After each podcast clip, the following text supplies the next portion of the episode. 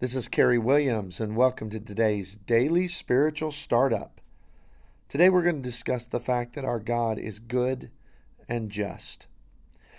The interesting thing about those words good and the word just is that people tend to define them the way that they want.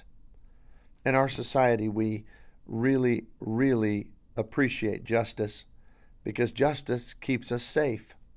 It keeps those who obey the law and abide by things that are good for society, protected from those who, in their selfishness and in their wickedness, would mistreat, abuse others, take what they have, and ignore what's good for everyone else, simply to feed their own desires. And so we appreciate justice. However, when it comes to God, it seems like sometimes folks don't want a God who's just at all you know, I think of my mom and dad, and I think of when I was a kid growing up, I saw a whole lot of justice in my parents, but not very much justice in my grandparents.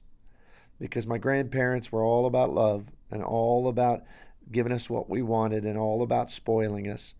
And my parents, they were about being good to us and loving us, but they were the ones who would bring down the hammer, so to speak, who would be the ones who would punish. It kind of makes true that recent proverb I heard not long ago that said that if you raise your kids, you get to spoil your grandkids. But if you spoil your grand your kids, then you get to raise your grandkids. Well, in our family, my grandparents did all the spoiling, and my parents, they did all the justice. But which one is God? The Bible doesn't say that he's a grandfather. It calls him our Father. And in Hebrews, it talks about how he will chasten, he will discipline those that he loves.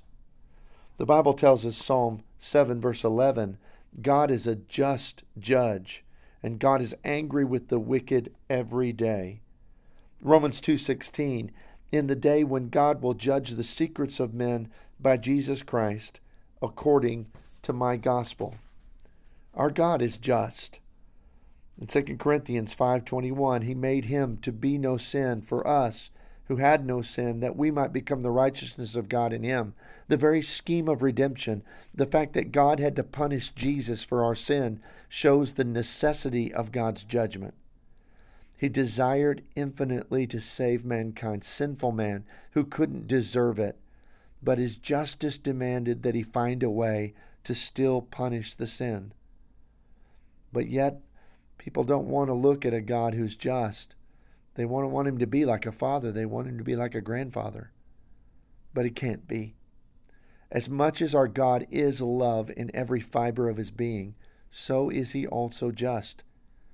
And that's why he had to send Jesus to pay the price for each one of us. But then we examine that other word. Our God is good. What does that word good mean? What constitutes goodness and makes something or someone good or evil? It's funny because that word seems to change in its definition. Our society today will call things good that they used to call evil, call things evil that they used to call good. And it will change again someday, and then it will change again. Because the truth is, is that if we're the ones deciding what's good and what's not, then it's basically just up to whoever's making the determination. That's where our present day philosophy of relativism comes from, is where man says, well, what's good for you is not necessarily good for me. What's bad for me is not necessarily bad for you. And everyone becomes their own arbiter of goodness. That the Bible tells us that when it comes to God, it says, Praise the Lord, for the Lord is good. Sing praises to his name for it is pleasant. That's Psalm 135, verse 3. And then Titus chapter 1 2. In hope of eternal life, which God, who cannot lie, promised before time began.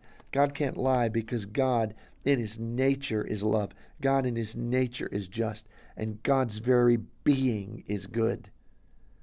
That's why he is the standard of all that is good and evil.